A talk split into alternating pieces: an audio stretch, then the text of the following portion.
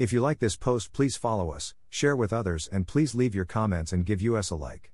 From Pastor Chris White, we trust the Holy Spirit is doing His work in your hearts. The Lord bless you all, have a beautiful, joyful day. Que el Señor los bendiga. For more information about us and this topic, click here, diningwithjesus.net. Please follow us and share with others. Translate this site into your preferred language. Look for our Google Translator in our homepage, diningwithjesus.net. Traduce es sitio en tu idioma preferido. Busca nuestro traductor de Google en nuestra página de inicio va, diningwithjesus.net. Venting is the term used to describe the letting out of strong emotions over a specific situation. When we rant to our spouses or close friends about what just happened or how our boss treated us, we are said to be venting. The term venting comes from the idea of providing an outlet for air, liquid, or steam. We vent air conditioners, clothes dryers, and pressure cookers. When we express our strong emotions through words, writing, or physical aggression, we are venting our emotions.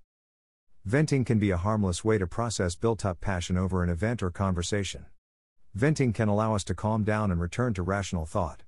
As long as the venting does not take a sinful form involving foul language, hateful speech, or physical harm, it can be a healthy way to calm ourselves so that we regain control of our emotions. Venting is best done with trusted people who understand we are only venting and won't hold us responsible for everything we said in those heated moments. Proverbs 18:24. Likewise, we should be willing to allow friends to vent to us when needed. For Christians, a few passages of scripture need to be observed so that our venting does not dishonor the Lord. 1. Matthew 12:36 And I tell you this, you must give an account on judgment day for every idle word you speak. Jesus warns us that God keeps record of our words. What we say with our mouths matters to Him. Venting does not give us the right to disobey the Lord with our words.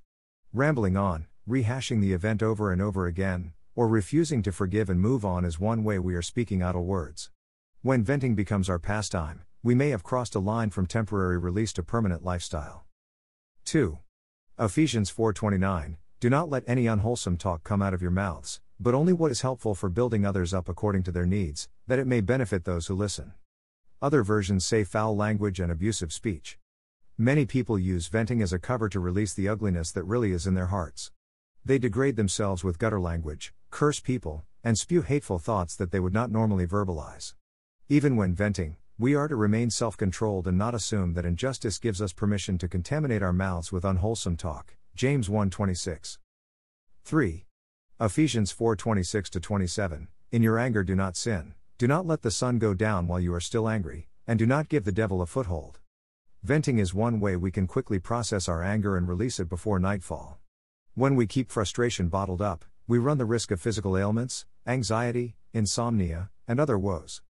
Venting is a safe way to handle emotions that are too explosive to keep inside our heads. This verse warns that, if we don't quickly find healthy outlets for our anger, we allow the devil to step in and bring further harm. By venting our frustrations in healthy ways, we can also bring good out of something bad.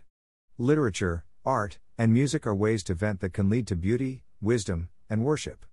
The classic hymn It Is Well With My Soul was penned by Horatio Spafford in 1873 after losing his daughters in a tragic accident at sea. Rather than pointlessly venting to God and others, Spafford channeled that emotional agony into a beautiful song that has touched millions. When her daughter Cari was killed by a drunk driver in 1980, Candace Lightner vented her rage in constructive ways, forming the national organization Mothers Against Drunk Driving, MADD, to help curb the number of alcohol related accidents.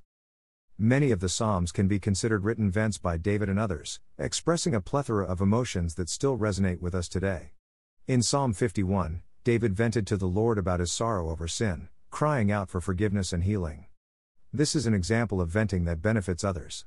We are going to become angry. That's part of being human. But we don't have to sin when we express that anger. Venting in appropriate ways to appropriate people at appropriate times is one way we process our feelings, strengthen relationships, and move on. Thank you to Got Questions Ministries. Copyright Copyright 2002 to 2021 Got Questions Ministries. All rights reserved.